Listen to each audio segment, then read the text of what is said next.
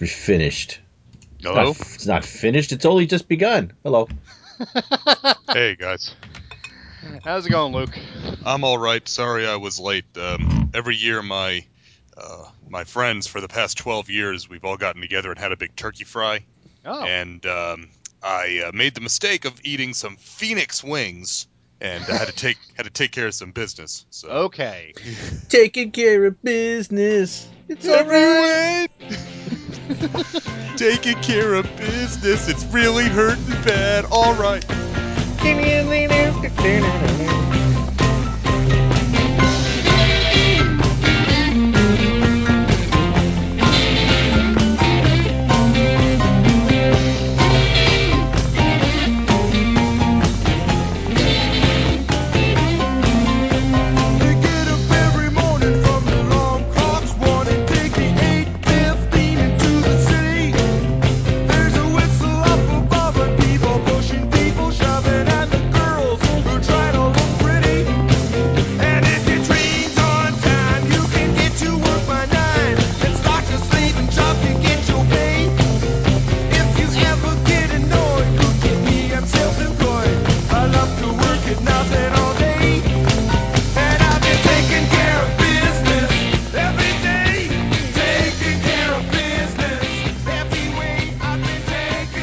And welcome to another episode of Anime Freaks.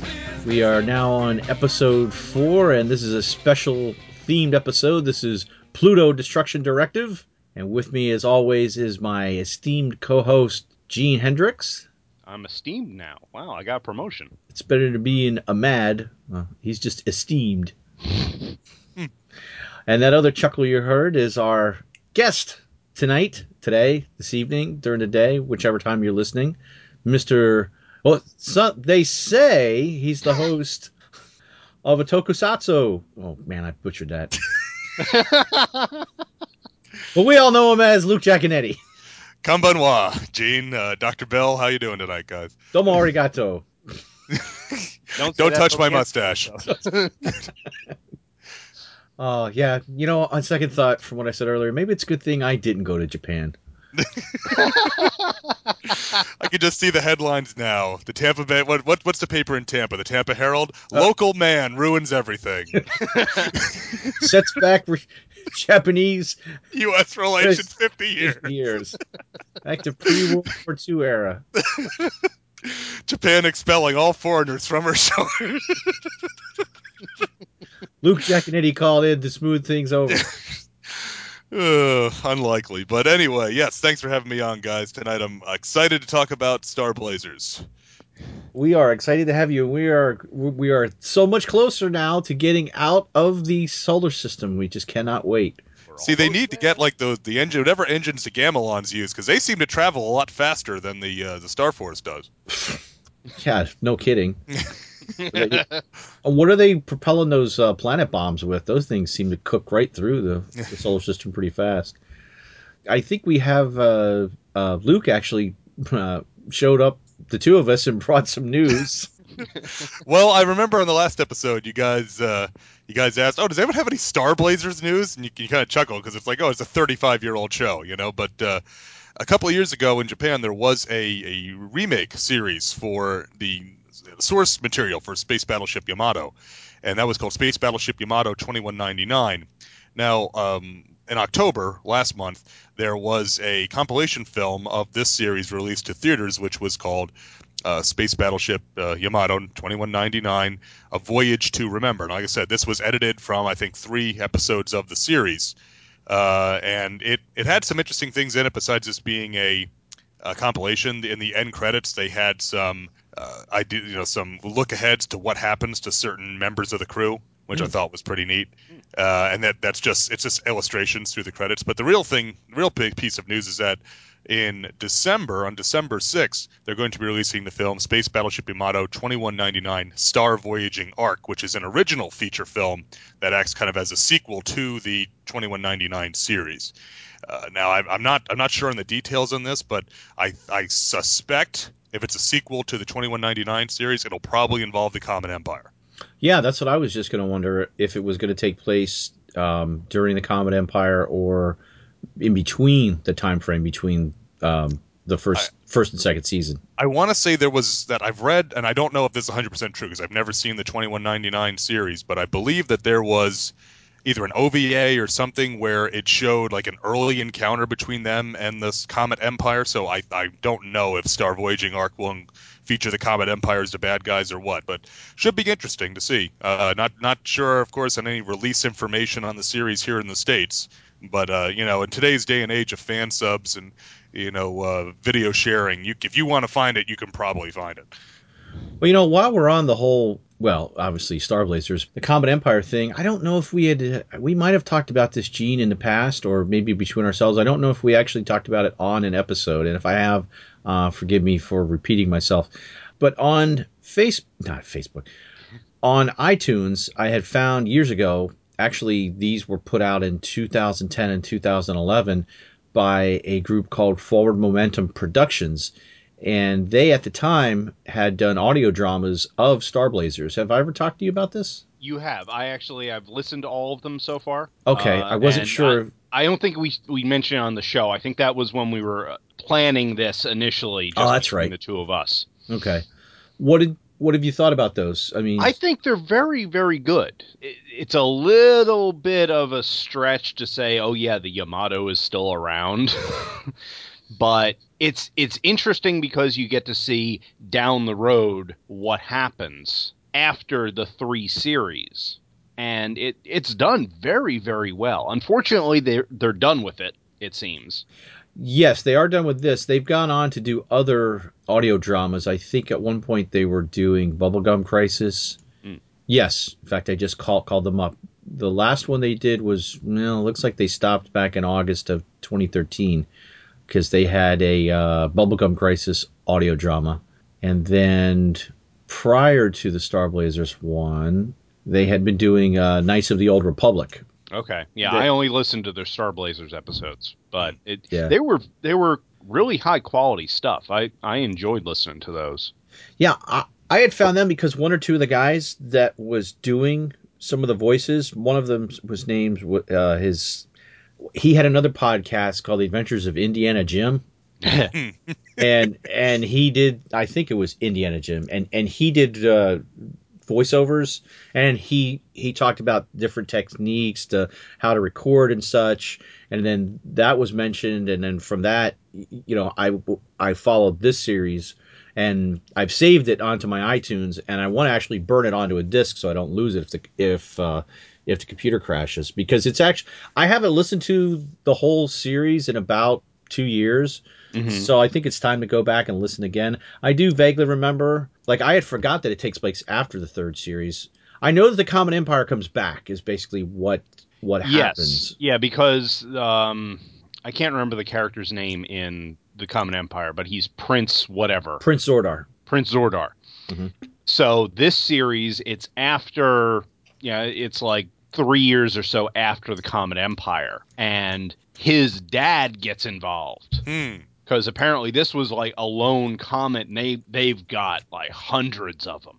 Yeah, each comet Empire. Yeah, like each ship is like th- that was just one ship. Right. Was and he and in their Zordar was he was in exile. He Mhm. actually was thrown out of the Comet Empire. So now his dad is coming for revenge because even though his son was disgraced and exiled, it's his son. So it's a debt Right. of honor. yeah. Mhm. And it's it's it's a very interesting series. and uh, he sub they subjugate the earth and i believe wildstar is kind of uh well a lot of it's told in like new like it's a like it's a documentary Mhm. in that some of the things say well there was a lot said about the comet empire in, in, in, you know and then they'll quote like this you know this comes from dr so and so and then this comes from the journal of derek wildstar and this comes from this person and this comes from that person so yeah, have, it, have you guys ever seen uh, Outlaw Star?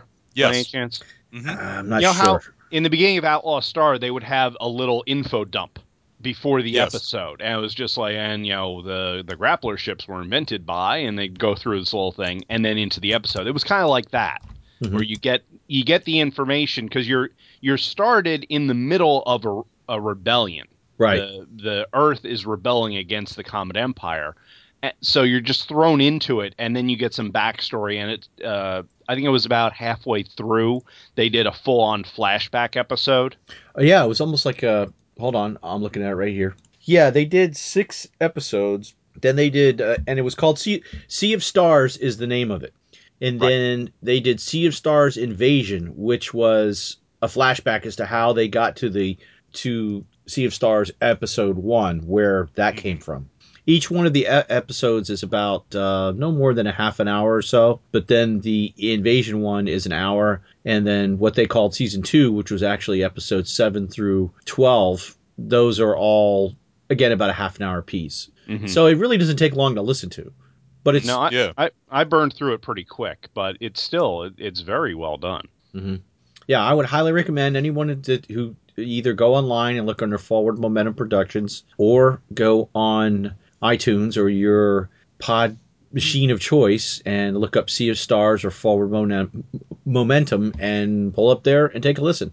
It doesn't look like I don't know if they are just on hiatus or what's what what's going Well, on. I I looked at their uh, their website, and apparently things are going so slow that this was in August that uh, Of this year or last of- year? August of this year. Okay. Guy said that basically they're not going to have anything for 2014, Mm. and Well, there's a lot that- of production values in these in this Yes. audio. Yeah, so uh, in that he says that they intend to stockpile stuff so that in 2015 they'll start releasing things on a fairly regular basis. Mm, okay. So it's it Hmm.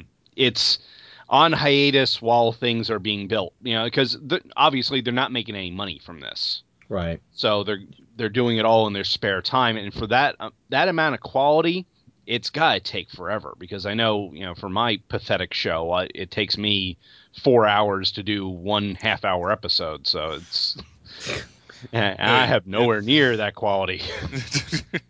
Yeah, there's there's a lot of lot of good good. I mean, really in depth with the sound effects and voice modulation. There's you know, it's it's not just a few people getting together doing recording like we're doing and and then we're done. I mean, there, there's a lot of work per, that's really put in, in into it, and I would highly recommend going out finding it.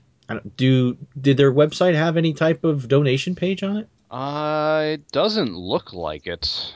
It's a shame. It's got auditions, contact, about us. You know, I don't see any donations. It's basically a blog. Oh, okay. is essentially what their page is. It's uh, just it's just forwardmomentumproductions.com. Hmm, okay. Yeah, Luke, I would definitely scope that Yeah. out. I'll definitely check that out. That sounds really neat. Throw Uh, just iPod. just on a just really tangential. You guys were saying about the defeat of the Prince of the Comet Empire, and then his dad shows up. Mm. Just really oddly reminds me of part of the plot in uh, Pirate Sentai Gokaiger, because the the bad guy in that is a young prince whose name is Warz Gill, and he's he's a total fop. He's a goofball, and he's like, you know, he's all saying, "Oh, it it, it, it kind of hangs a lampshade in the oh, let's send one monster a week down to go fight the the you know instead of sending the whole army of monsters." Mm-hmm. Because it's like, oh, I, I think, you know, it's like, I think we can send one monster down to beat him. It's like, no, that doesn't work. It's like, yeah, it'll work. It, it's good. It's a good idea. That kind of uh, sounds like Voltron with the five lions. Yeah. Well, the uh, so the, so uh, but eventually Warz Gill ends up getting uh, himself killed, and then his dad shows up, and he's not happy about it at all. he sent him to take to, to conquer Earth because it should have been an easy job. And uh, so when then Ackdos Gill shows up after his son dies, and uh, the uh, stuff gets real. Let's just say. All right. But we are not a Gokaiger pod, podcast, No, that- as, that- as that's neat as that would be. it's okay. We this this is this does this crossover stuff that you know last time we had uh we had Matt on and uh you know we were talking Star Wars and, and everything that he, he does so we can we can cross the streams. It's okay here. Yes. Just like this is a two true freaks. This is on the network, so we're crossing. But the we're not on the feed, so streams. that's. But on the feed, feed. Break your arm. well, uh, should we uh, maybe take a little break and come back and get started into the reflex gun? Sure. yes, sir. We'll be right back. This is Tokyo, once a city of six million people. What has happened here was caused by a force which, up until a few days ago, was entirely beyond the scope of man's imagination. Tokyo, a smoldering memorial to the unknown. An unknown which at this very moment still prevails and could at any time lash out with its terrible destruction anywhere else in the world. Hi, folks. Luke Jaconetti here. I'd like to ask you a few questions. Do you like giant monsters, or as they're called in Japan, Daikaiju? Monsters like Godzilla, Rodan, Gamera, King Ghidorah, or Mothra? Do you like more obscure monsters, such as Gappa or Yongary? Do you like giant heroes like Ultraman, or super robots like the Shogun Warriors? If you answered yes to any of these questions, then I think you might like my podcast, Earth Destruction Directive.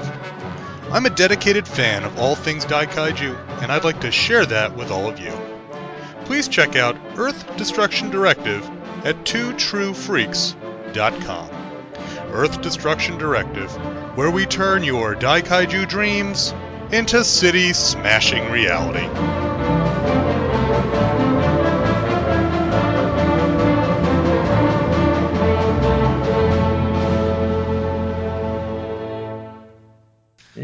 Reflex gun on Ice Planet Navarone. yeah, that would have been the alternate title to this show. Yeah. yes. Oh, by the way, we're back. Oh, the reflex gun on Planet Navarone. Yeah. Well, you know, uh, the you know Battlestar Galactica did essentially the same story, and they called it Yes. the gun on Ice Planet, Planet Zero. Zero. Yeah. Yeah. Which I actually sent. I found another quick sci-fi tangent, which also another tangent to the tangent I was just going to do. Glen Larson died, Yes. Yeah, I saw that. so that that just happened. So that's kind of sad as well. But I had found a um, a fan edit of Galactica 1980. Oh boy. But they had taken like three or four different episodes. Oh, hold on, let me find it. I actually watched it, and it was Which is more than we could say for the original Galactica 19. well. They had they they had rem- oh let me see if I can find it. I know it's here somewhere. I gotta look through my long list of things I have saved. Do do do do do hmm. do do do do. Well, I have to say, Galactica 1980. That was even when I was a kid. When I saw that, it, it wasn't an original broadcast, but it, it was fairly close after. And I saw that, and they had one episode is, oh, your vipers are going to be invisible now because we painted them with invisible paint. and even at that young an age, I'm like, what? Okay, here here we go. Oh wait a minute, that's not the same one. this sorry, this was another one that I looked at from the same guy that did the e- e- the editing on YouTube. His name is Battlestar 1999, and he did one called Judgment Day, which is a updated version of my Judgment Day, which takes the Galactica 1980 episode, The Return of Starbuck, and edits out the Galactica 1980 elements, trying to bring it into line with the original series. And it says, I like to think of it as an episode from the second season that never was. So basically, he took this, mixed it in with some other existing Galactica stuff from the first series, and made this a Galactica episode. The other one he did was called The Promised Land, and that is he had edited like uh, where's the original? It has a better write up on it. Uh, now it's jumping me around to different stuff. But anyway, he had edited together. It was like a more of a true ending to the original Battlestar Galactica. He did mix in some of the uh, 1980 elements. Some of the moments are a little hokey, but he Yeah, even yeah. he even pulled in stuff from. I guess there was uh, an aborted Battlestar Galactica animated series that was going to take place Really? that he had, and he actually had footage from that that he pulled in. So that the whole movie is about it's it's 44 minutes, but it's called Battlestar Galactica: The Promised Land, and he last updated it in November 2013. There's even scenes from V, he edited stuff in with V.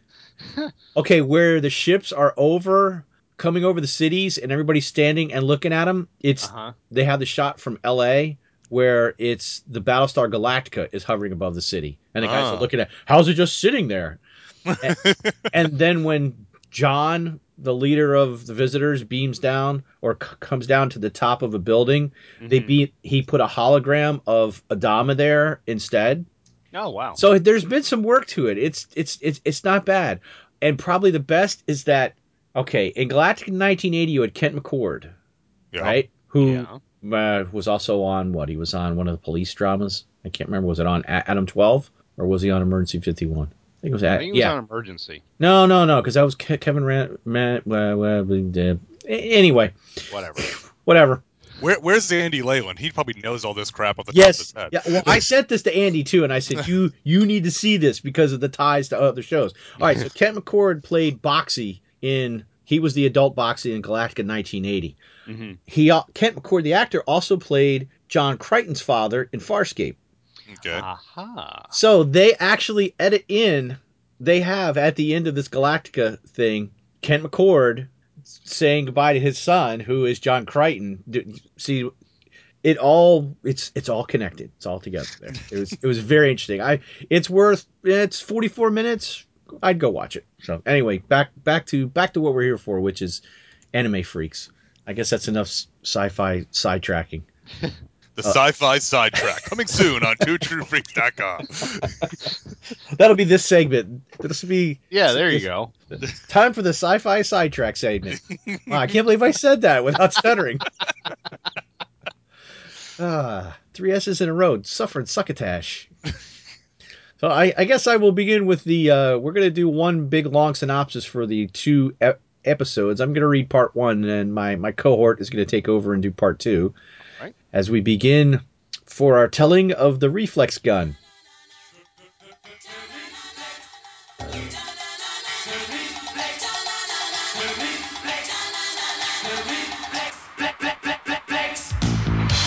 As the Argo approaches Pluto, Colonel Gantz, the Gamilon commander stationed at the base on the planet, decides to lure in the Star Force to Pluto so he can destroy it and claim the glory of the kill. To execute the attack, the Gamilons launch a barrage of planet bombs towards Earth and dispatch the fleet on Pluto to coax the Star Force towards the planet, where Gans hopes to strike the killing blow with the Gamilon's new reflex gun, a gun that has so much power, so much more power than the wave motion gun. The pl- yeah, I don't think so.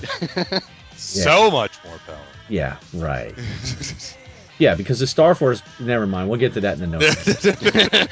the plan works as the Star Force sets sail for Pluto in hopes of stopping the missile bombardments against the Earth. Unfortunately, this places the Argo within the range of the reflex gun. The reflex, r- r- r- r- reflex, and the weapon's first shot hits the Argo.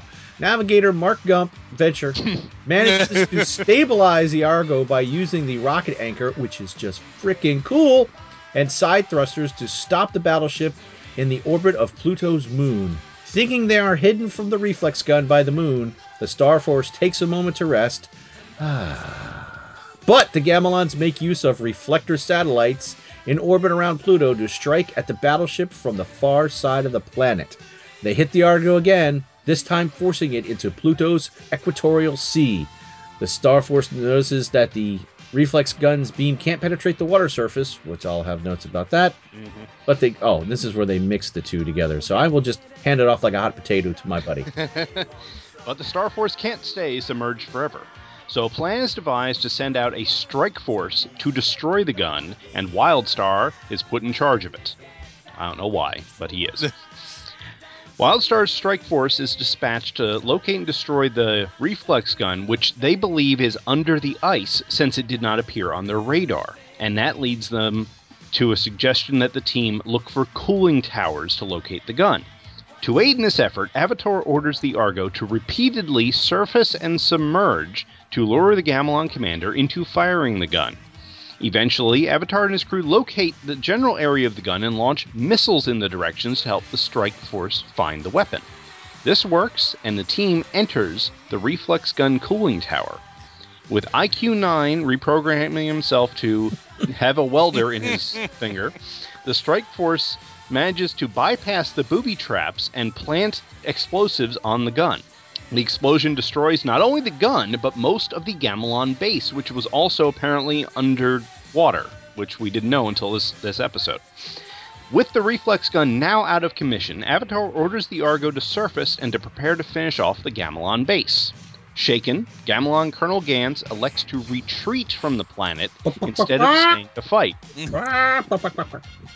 Unsurprised by his subordinate's cowardice, Gamilon leader Desslok orders Pluto's commander to engage the Star Force, knowing that this will mean certain death for the colonel and his forces.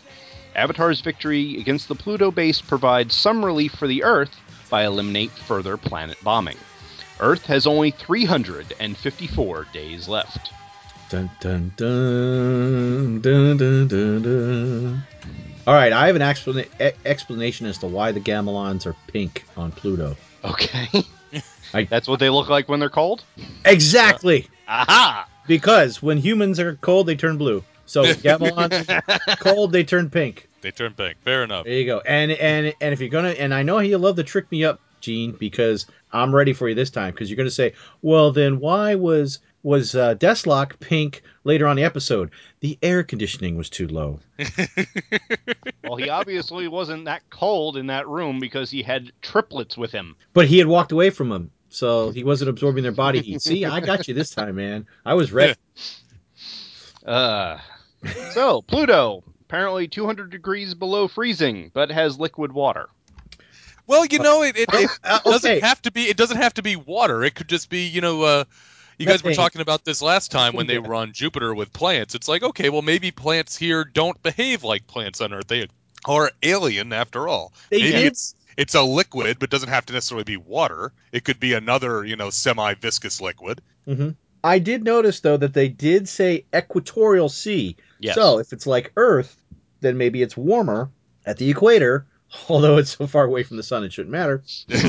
It's all relative, you know. yes. A giant ice ball. But I was like, okay, I'll I'll give him an out on that. I'll I'll let that one go. Oh, speaking Yeah, of I'll- letting, speaking of letting stuff go, last time we were complaining about how Wildstar is com- constantly whining.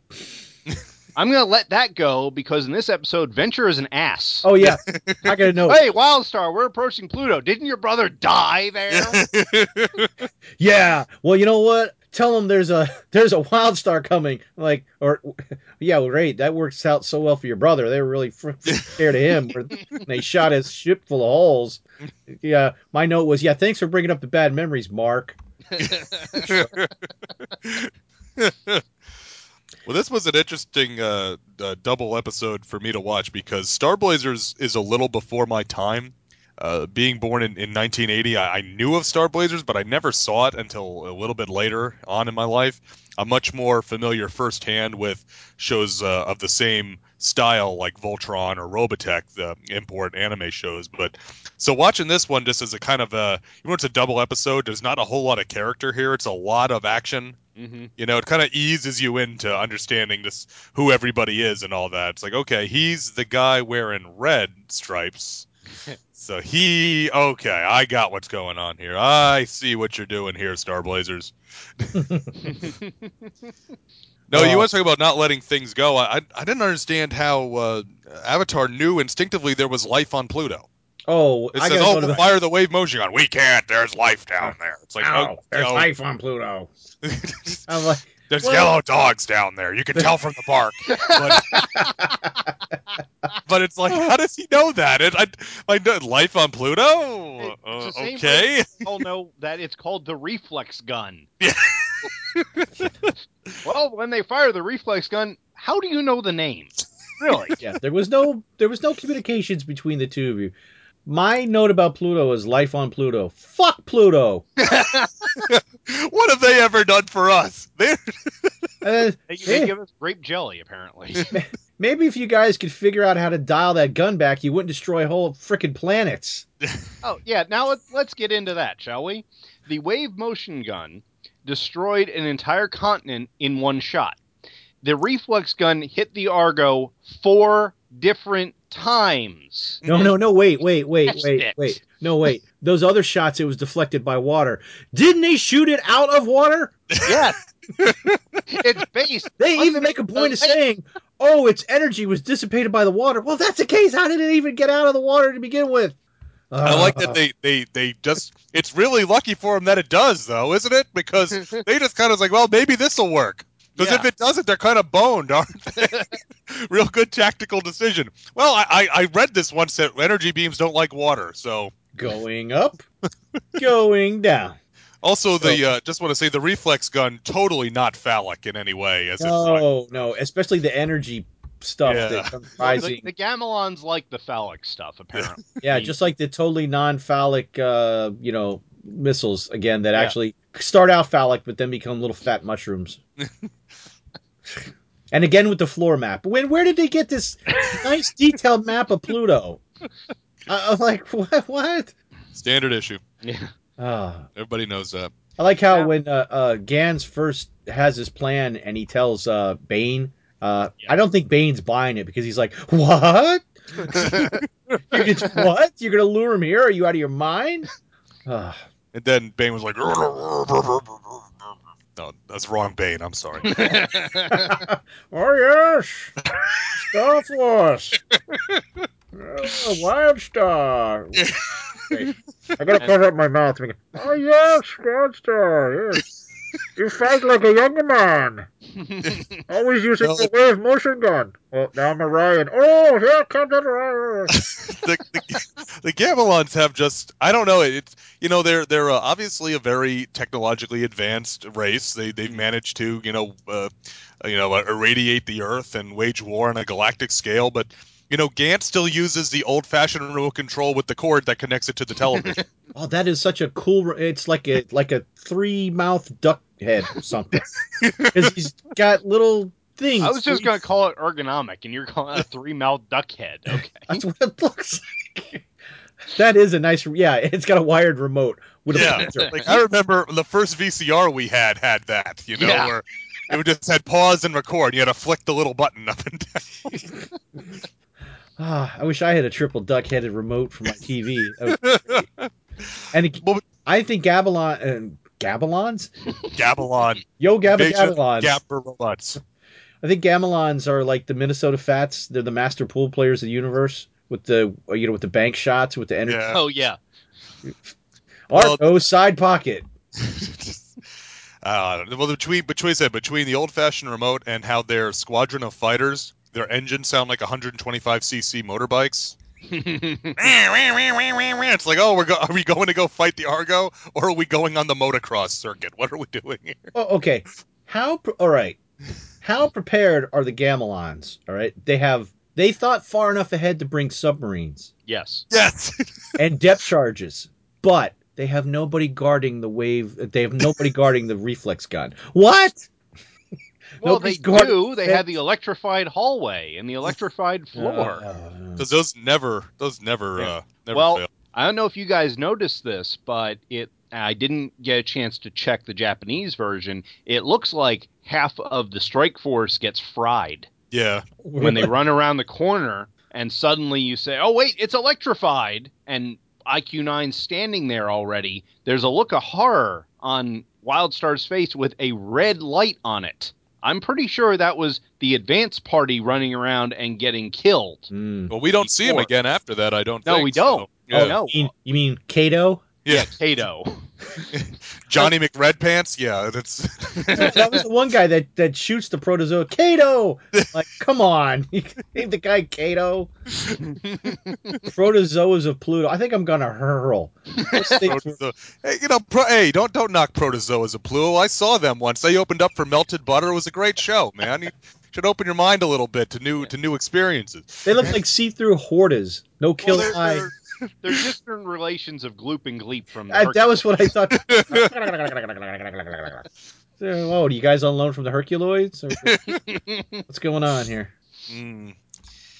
I, I don't know. It, it's the, the the reflex gun for all the silliness. I do dig it. It's it, the the idea of shooting. Well, first off, like I said, kind of the elephant in the room that we played on. It's, the plot is essentially the Guns of Navarone, Yes. where Yeah. you've got the you know the the super gun that it has to be taken out. And the only way to take it out is to get a small team to go in there and take the the gun out. Kind of a standard plot, but you know that that's the Guns of Navarone is one of those plots that's been adapted to a, a dozen different action shows over the years. We were we were talking, you know, Battlestar Galactica obviously did it as well, about the same time as this, oddly enough. But uh, but the idea of them, them shooting the reflex gun where they use the satellites to aim it, I thought that was just really cool. That yeah, remind- that, that was cool. yeah, that Yeah, reminded me of the uh, the fire mirror from Godzilla vs. Biollante, where they used the Oh, okay, yeah. artificial diamond mirror to reflect Godzilla's beam at him. Same idea of, oh yeah, well we'll- just shoot it right back at you. Uh, but you know, and and uh, at at first I thought that you know the idea, oh we'll surface and trick him into firing. That that's okay once. It starts getting a little ridiculous. Well, he finally caught on to it. Yeah. you know, f- and that it's like, all right, at least he finally gets wise and says, Yeah. all right, we're we're gonna switch satellites and uh, we're gonna shoot to one behind them. You know, sneaky Avatar. I want his pocket watch. Is that a oh, that is space a cool pocket watch? Yeah. Like I I went back and froze that. I'm like, what are all those different? What what the what? Well, he can convert to minutes if he needs to. He can he convert to space minutes. Or, you know. Space Yeah, just, Uh. uh, uh, yeah, no, but that, like I said, from an action standpoint, this had a lot of good uh, ship-to-ship combat, and I don't mean ship-to-ship like the girls on Tumblr uh, say it. I mean actual naval-style combat. the, uh, the the like the, the, the you know they they Gamilons fire the missiles, and so the Argo fires their ant their missile to missiles. Oh, those Missile- were cool. missile- That was like a Tholian web thing. What? Yeah, uh, like- it- It's that was like the how, pulse it's- missiles they called them, I think. Yeah, it's it's like how uh, like um, uh, a, jet, a jet will drop chaff, Mhm. you know, because that's basically what it was. It was just creating an interference screen that the missiles ran into, and But then it they just blew them up. and It's like, Yeah, We got to see a lot of new weapons on the Argo in Mhm. this one. I mean, we got the rocket anchor, we got the anti-missile system, we got the um, uh, what did they call them? The uh, the anti-aircraft guns on the side of the ship. oh yeah. Oh, and you know when when they actually uh, when Avatar ordered to turn to starboard, they actually turned starboard this time. This time, I got And a appar- question about the the rocket anchor. yes, Uh huh. Okay, they say we can't slow down because the brakes don't work. Uh huh. Okay, so they fire the rocket anchor and they anchor themselves down. Mm-hmm. Okay, shouldn't they just be sitting there with the engines on full bore? Well, maybe they just shut the engines off. But I, I don't okay, know. 'cause- oh, I'm willing to buy that then. Okay, because I'm just No, sitting like, oh, no, you because- Good job. You're now going in a circle. Because I I had big problems with that too. Because okay, they fire the rocket anchor, and then they even show everybody kind of leaning to one side. Man, the G forces should have thrown all of them up against the wall and killed them. Because none of them were wearing seatbelts like Nova. Nope. Everything happens. She's jumping out of her chair. She turns. She's in midair and turns two different directions. She's making Lieutenant Uhura look like a chump. You know, she's just like, God, woman, sit down and buckle yourself in. well, that's just it. She's sit, she's sitting down. And it's like, oh, we're about to get hit. Let me stand up. And then after they get hit, she sits down again. Now they did say something about after they fired the rocket anchor, um, that they fired some thrusters. Because if not, they would have just spun in a big circle and slammed. Right, the that's what I was thinking. It's like, oh, yeah, we fired the, the side thrusters, which are for maneuvering, but you got to imagine the main engine is more powerful than the maneuvering thruster. Right. You would think so. So unless they just shut it off, which, and then the thrusters allowed them to break, I You know- I don't know. I don't know. Maybe maybe they called in like Dan Gardet's soft screen to catch him, and it's like, okay, you're stopped now. There you go. Mm. it's like, oh, we took a hit. So there's there's a oh, well, there's just a hole in the aft deck engine room. Crewman Bob floated out, but we're fine. like there's a hole in the aft engine room, and you're just, eh, we'll be okay. Don't worry about it. I've got 30 seconds of showtime. I'll fix it. if only I could have a break for three and a half minutes. You're killing me, Captain. and wait a minute, wasn't wasn't he on the bridge? Why is Yeah. Shouldn't his battle station be in the engine room? what What are you doing? Get off the bridge, you idiot! You, you hey, you don't you don't get star money without FaceTime, my friend. You know, Ah, I gotta get me cut this episode. I can't be working fries. How am I supposed to make any money if I ain't working cash? We we finally got to see Doc, Doctor Sane again. He was doing his Arnold Schwarzenegger uh, impersonation. give these give these crewmen some air. I like that. It's like just give them air, fresh, cool air. Sixty five degrees Fahrenheit. Shut up. Just send them down a case of Perrier. They'll be okay. That's what it sounded like. Give him a shot. I like I like water. Sane. He, I like how Sane looks. I, uh, again, not having watched a lot of this show, I always love how Doctor Sane looks like he stumbled in from a different anime. yeah. It's like, oh, oh, okay, you're supposed to be on next, buddy. No, that this is the space opera. The goofy comedy comes on at 7:30. Oh, okay. I know he's the only one that doesn't look human. I mean, he's like, just- why do why do we have why do we have like a hyper evolved ape as our doctor? Is we has it come to this? Did Jack Kirby write this aspect of the show?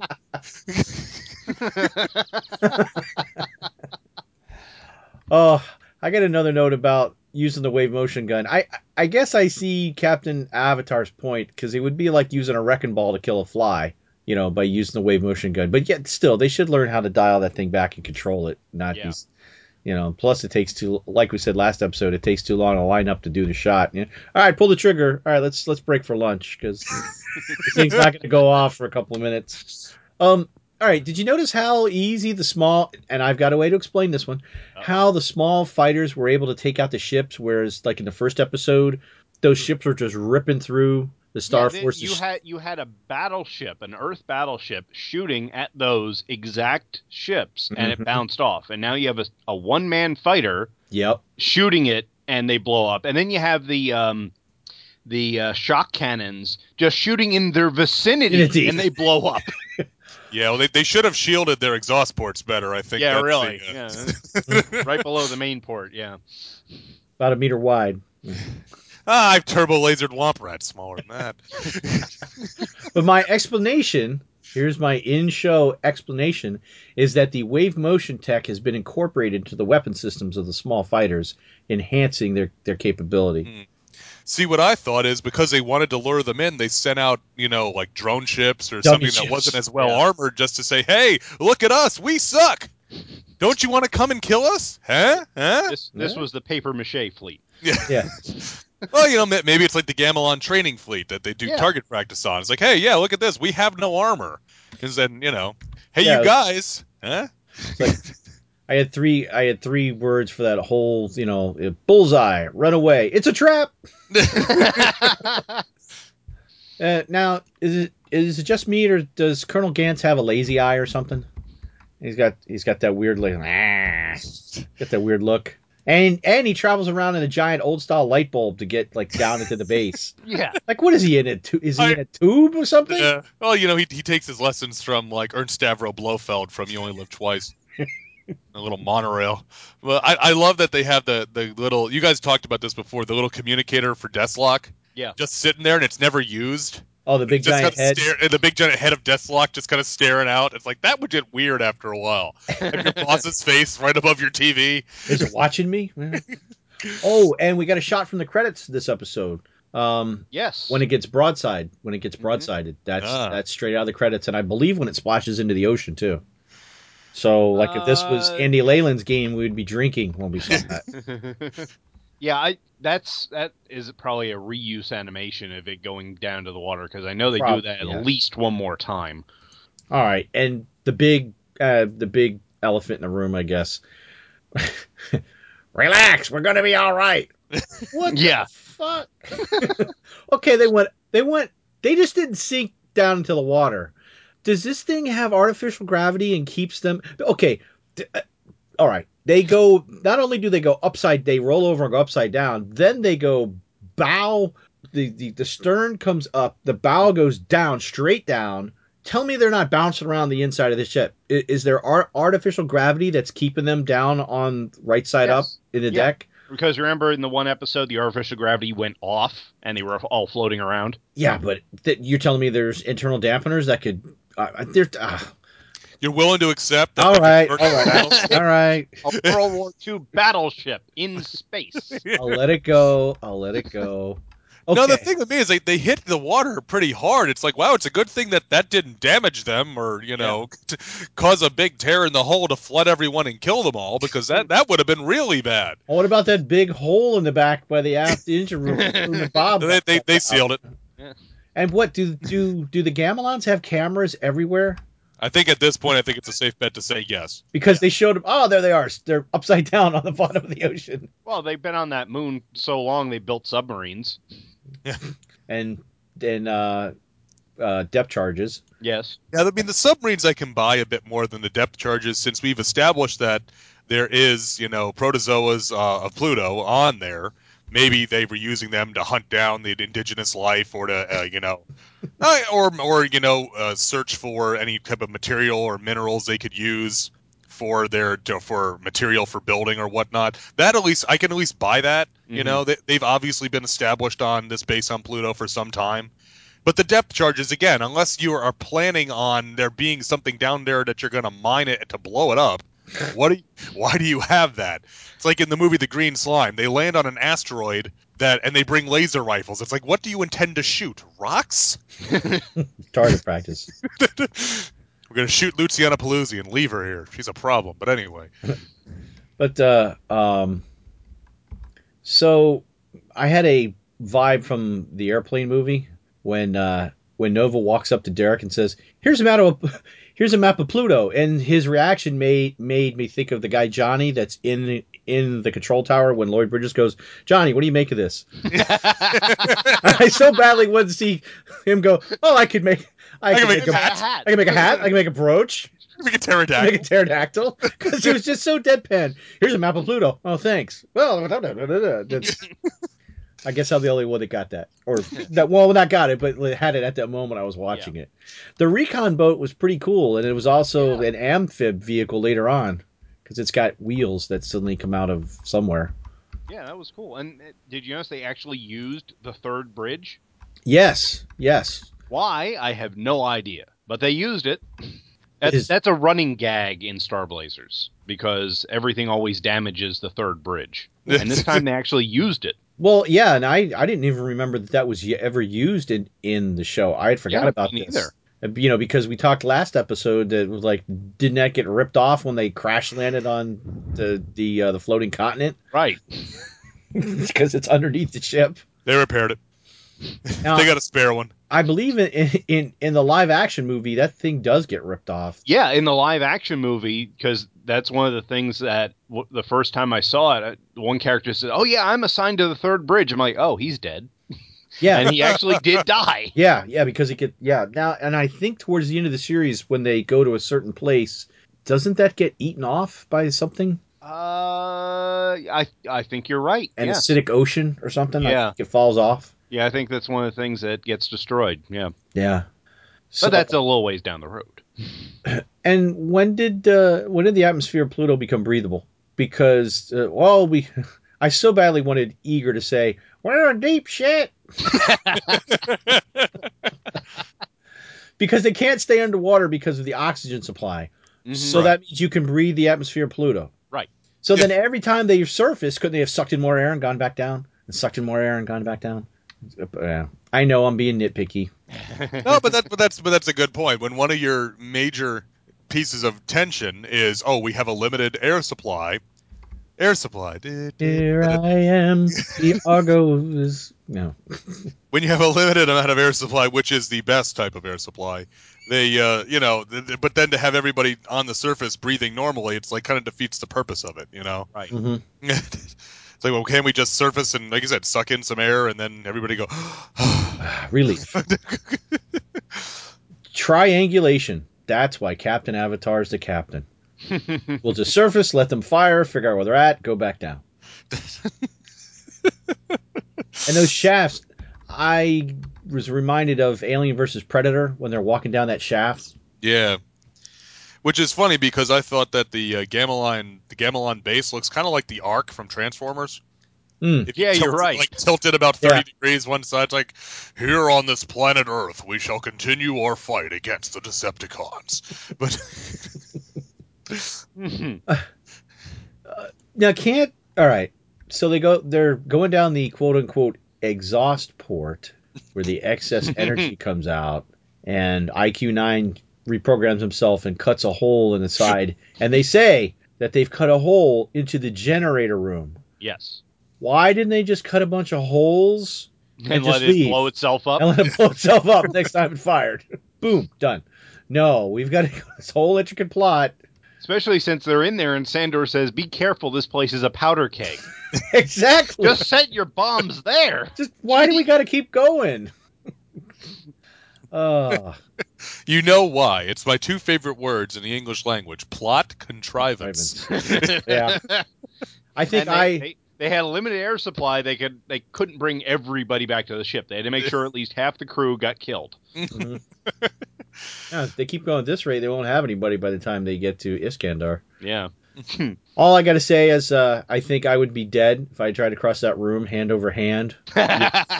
Because I don't think I, I would I would have put you know okay I'm up with both and one hand and whoops either that or I would have just bent IQ 9's arm and my feet would have touched the ground. You know what I would have been? You know what, guys? I'll I'll guard right here. Yeah. You come back and get me when you're done. Yeah. I'll stay here and guard the ship. uh, towards the end of the first uh, um, uh, of uh, of part one, I think it's uh, Desslok that says, uh, doesn't he say, "Grip, you're an idiot." it's just what he says. It's you're an idiot. You're gonna love Basically, because he, Krypt comes in to say, "We think we've destroyed the Star Force," while Desslok's with the triplets. Mm-hmm. So that's But he is, yeah. don't you see what I'm doing? He actually said, "You came in to interrupt Yes, my interrupt me." entertainment for this Oh, kid show, ladies and gentlemen." yes. hey, hey, you know that. You know that. It, I, I got nothing. Way to stay classy, Japan. That's what I'm gonna say for that. So the gun is destroyed, and then you see like 30 odd ships flee the base. Like, Mhm. where are you guys going? Turn and fight. You've got all these ships, and you're just turning tail and Yeah, but you've seen how effective their ships are against the Star Force fighters. Would you? I did. I Ah, did like that though. That uh, that Desslok basically says that Don't they're, come they're back. not allowed to return. Gantz and, Right. and Bane are not allowed. I thought that was pretty. It was it was cool from a cool like a cool story point, but it was very cool and cold on the part of Desslok. Mhm. And Oh, he yeah. doesn't really play much of a role in this story. But I liked him basically reminding you, hey, I'm the big bad here, not not these two, not Goofus and Gallant here on Pluto. You know. So he he kind of lays down the laws like, yeah, you if you screw up, you know, you're not exi- you're not going to be coming back next week. You know. yeah, exactly. And then Nova and Venture go out to, you know, can we go meet Derek as he comes flying back? and what do they do? They f- they pile in the ship, and neither one of them is wearing a helmet. Yeah. yeah. It's like you are just, like I said earlier, you were just an OSHA nightmare. All I could think is Avatar be like, certainly, this isn't a military operation at all. Go greet your boyfriend. That's it. yeah. Well, I just have space OSHA down on my ass in a heartbeat. Yeah, great. Space OSHA. There's no railings allowed in Space OSHA. That rail kills. Oh, uh, ah, space OSHA here. You gotta go. You you gotta put a railing around that big gaping hole you got going to the engine room where a crewman Bob flew out. But he's gonna just fall over the rail and die then if it's put a rail there. Everybody knows that. Oh, I gotta say though, all, all things considered, yeah, you can you can pick it apart, but you know this was a lot of fun to watch. I mean, it for a two-parter, it seemed like an odd choice for a two-parter because there's not a whole lot of story here. It seemed Yeah. like this could have been told in one part, But except that so they like to action.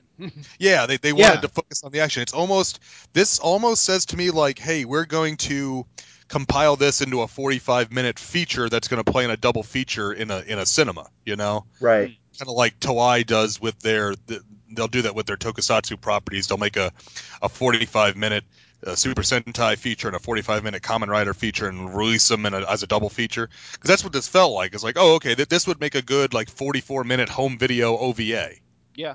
You know, not not it, it doesn't matter if you miss it because there's not a whole lot of the only real development is hey we stopped the planet bombs. You know, there's no big character moments, just a lot of action. Like I said, a lot of good ship to ship combat and stuff. But you know, it's ultimately it, it doesn't. Um, I mean, not not that any of these early ones are really advancing the plot a huge amount, but it, it was it was fun, but it didn't seem to have much in the way of uh, really lasting uh, impact. No, uh, I don't think we get lasting impact for a few episodes yet. Unfortunately. Well, you know, you got to build, you got to turn the crank on that formula. You know, the, Yeah. you got to build the formula on a show that runs this long before you can break the formula and have anyone care. Mm-hmm. You know, you got to fight the bad guys of the week a few times before when you don't when you don't beat them, it's like, oh, wait a minute, he didn't get beat at the end of the episode. You know, hmm Yeah, because our next ones um, Oh. are The the the next episode is another shot from the the credits, and then the one after that is probably one of my favorite episodes of the entire run. oh yeah, because that's um, what's the asteroid ring is the next one, and then the one after Right. that is we will return. Yeah, we will return. That's that's where everyone gets to say one last goodbye to Earth, and it's a really good character moment for a couple of different ones. Mhm. Oh yeah, So, there's going to yeah. be some cool stuff in. Yeah, that in- it's there. This is that one is basically the complete opposite of this. There is Yeah. practically no action in it. It's entirely story and is some great character beats in that. Yeah. And then the asteroid ring, that's where Oh, that's right. Isn't that where they launch out the little magnet things that Yep. uh, attracts all the and they cover the ship, Yeah, they With they basically asteroids. turn the Argo into a big giant Argo shaped rock. yeah, and that so that they can do repairs and they're in an asteroid field, so they blend in hmm and then they turn into a weapon. Yeah, 'cause- you know, because- we're humans. Yeah, because then then they have that's where they've got the rotating the ring of asteroids that they're using to block incoming shots, right? Right. All right. For some reason, they- I thought that took place in the Comet Empire one, but I guess it is here. Well, they, No, they no, stole okay. Starman Star Crash from Mega Man 5. Very cool. See, that's why you're here.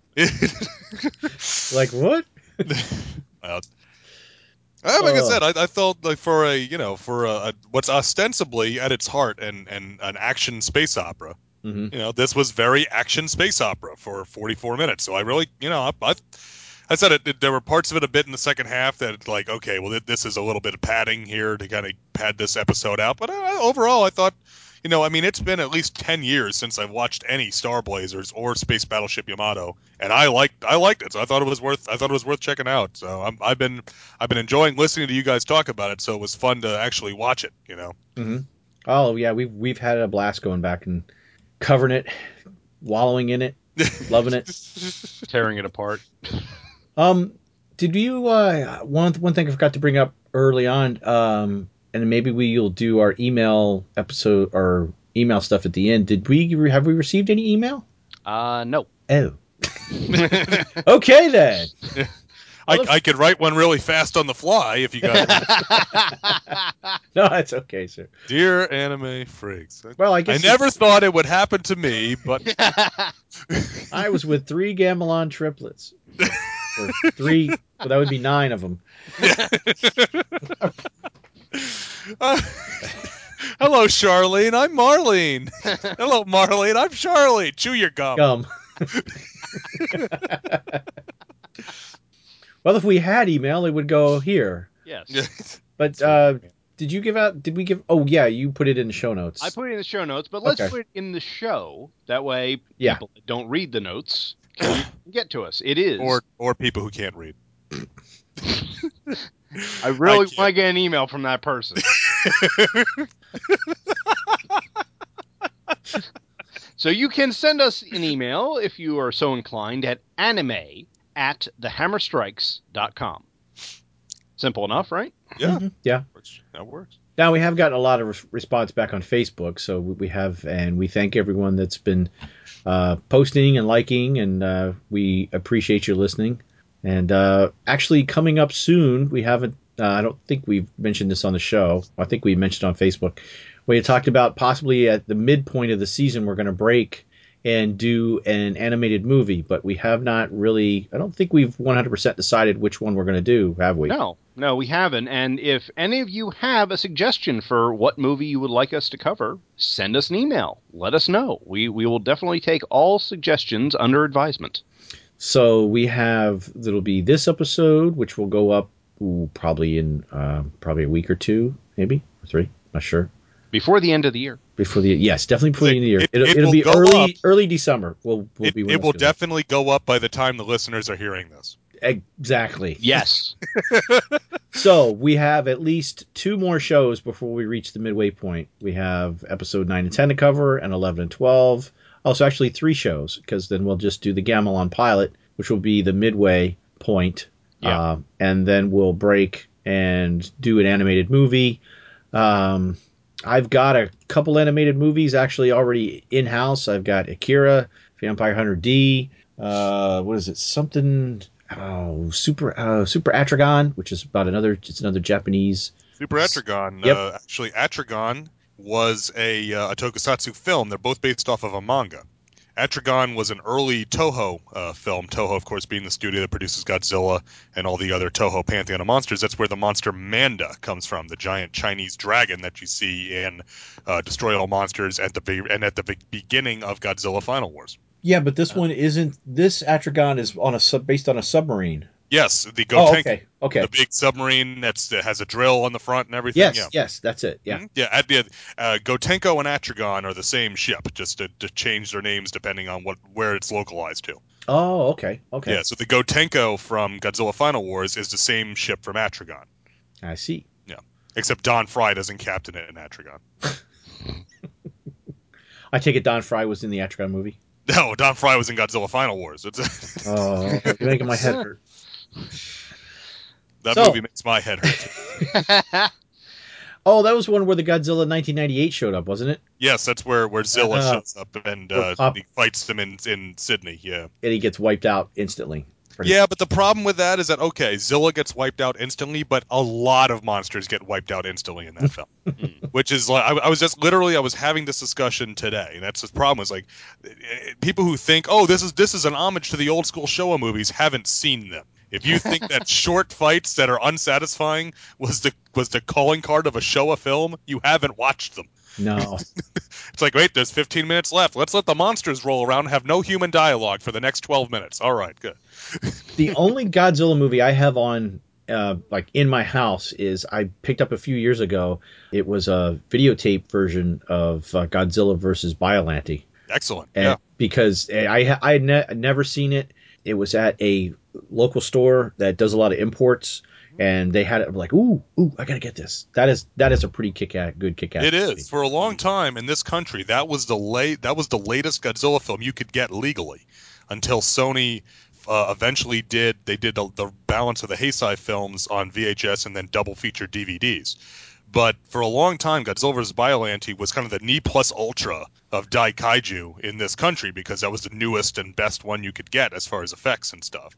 So I remember HBO Video released that movie, and then mm-hmm. HBO showed it all the time, and I lo- I've watched that movie hundreds of times because of that.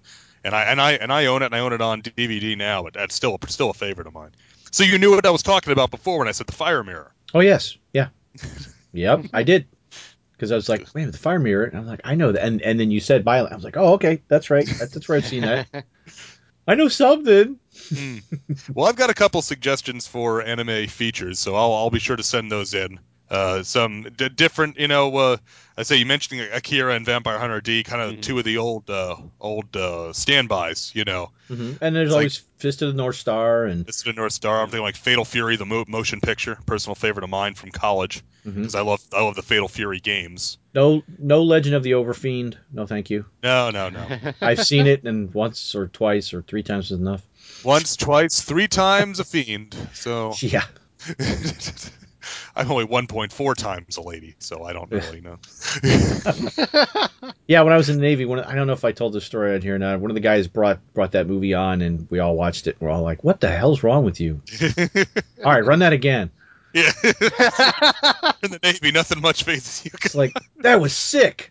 All right, play it Wait. again. Anyone And Anybody wants to go you know, find one it? I, one I know we had bandied about um, is uh, if we want to do uh, another crossover at some point. In uh, Hanna Barbera actually did an animated feature film for the Ultraman series, which was called Ultraman USA. Hmm. And that is it is available on YouTube, so that would might be I've I've I've I want to say I've seen it once. They, there there were two. That's the second uh, animated Ultraman. The one more most people know better is the oh, the, the Ultraman, which features Ultraman Joneus and was the uh, Ultraman anime that became the um, uh, the Ultraman and Ultraman Two OVAs here in the in the states in the 80s. But this one, like I said, it's done by Hanna Barbera, so it's got some of their stock effects, animation, and stuff in it, and it Mm. features a, a, a team of three people who all become Ultra heroes. Oh, it's wow. uh, it's pretty interesting stuff. If you again, if you have to like Ultraman, that's kind of a big caveat. But I was watching an Ultraman film the other day with my wife, and uh, and and I said, "Oh, did because she was she was playing a game on her computer while watching." I was like, "Oh, did you follow?" She's like, "Yeah, there, there was Ultras fighting." I said, "Oh yeah, okay, so you pretty much followed it then." Got it. Okay, good. Yeah, you can look up for five seconds and oh, okay, that's what it At one point, she said, "Oh, the red, the red and black guy's back." I was like, "Yes, that's Belial. That's Belial." She's like, "Oh, okay." Back to her game. Uh, well, uh, I guess we've kind of come to the end, and um, if Luke, you would like to tell everyone where you can be found. Sure thing. You can uh, always find Earth Destruction Directive. That's my home podcast where I talk about Japanese giant monsters and uh, the assorted uh, varieties and uh, you know versions of monsters that are out there of that type.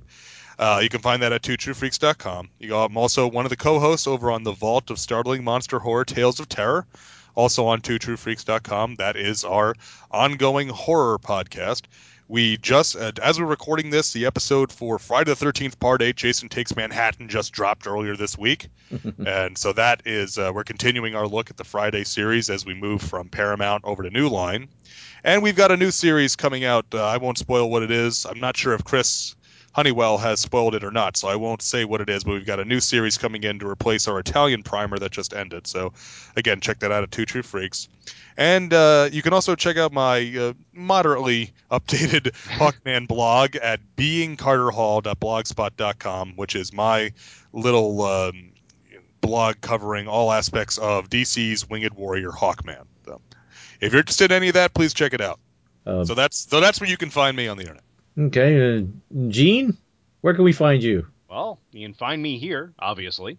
Mhm. Uh, I also have my own show, which I do normally by myself, but lately I've been having a lot of guests on, and that's the Hammer Podcasts, also at Two True Freaks. Eventually, we are going to be getting back to the Quantum Cast on Two True Freaks. Uh, the co-host I, I do that with has been a little busy, so we'll get back to that probably in the new year. And then there is the blog that started it all, which is thehammerstrikes.com, where I make a post every Thursday on whatever ge- geeky topic goes in into my head. Cool. How about Yeah. you, Bill? Oh, me. Uh, well, obviously, just like you, I'm here. if you lived here, you'd be home by now. Exactly. uh, I'm also on Back to the Bins, Avengers Spotlight, and Walking Dead Wednesday, and I occasionally make a little guest appearance here and there when people ask me to come on. So, and I'm pretty much mainly on the Two True Freaks network as well. That's about that's about it. I think you can also find Dr. Bill outside of Busch Gardens in Tampa, occasionally telling people, "I'm not going to say it's aliens, but it's aliens." I've I've got a haircut since then, so it's not not not not quite as bad. Happy trails to you. Oh, Hurry, Star Blazers! Hurry up! hurry, get more prunes. they should get Slim Whitman to play Desslok. Slim Whitman. Yeah. Ooh.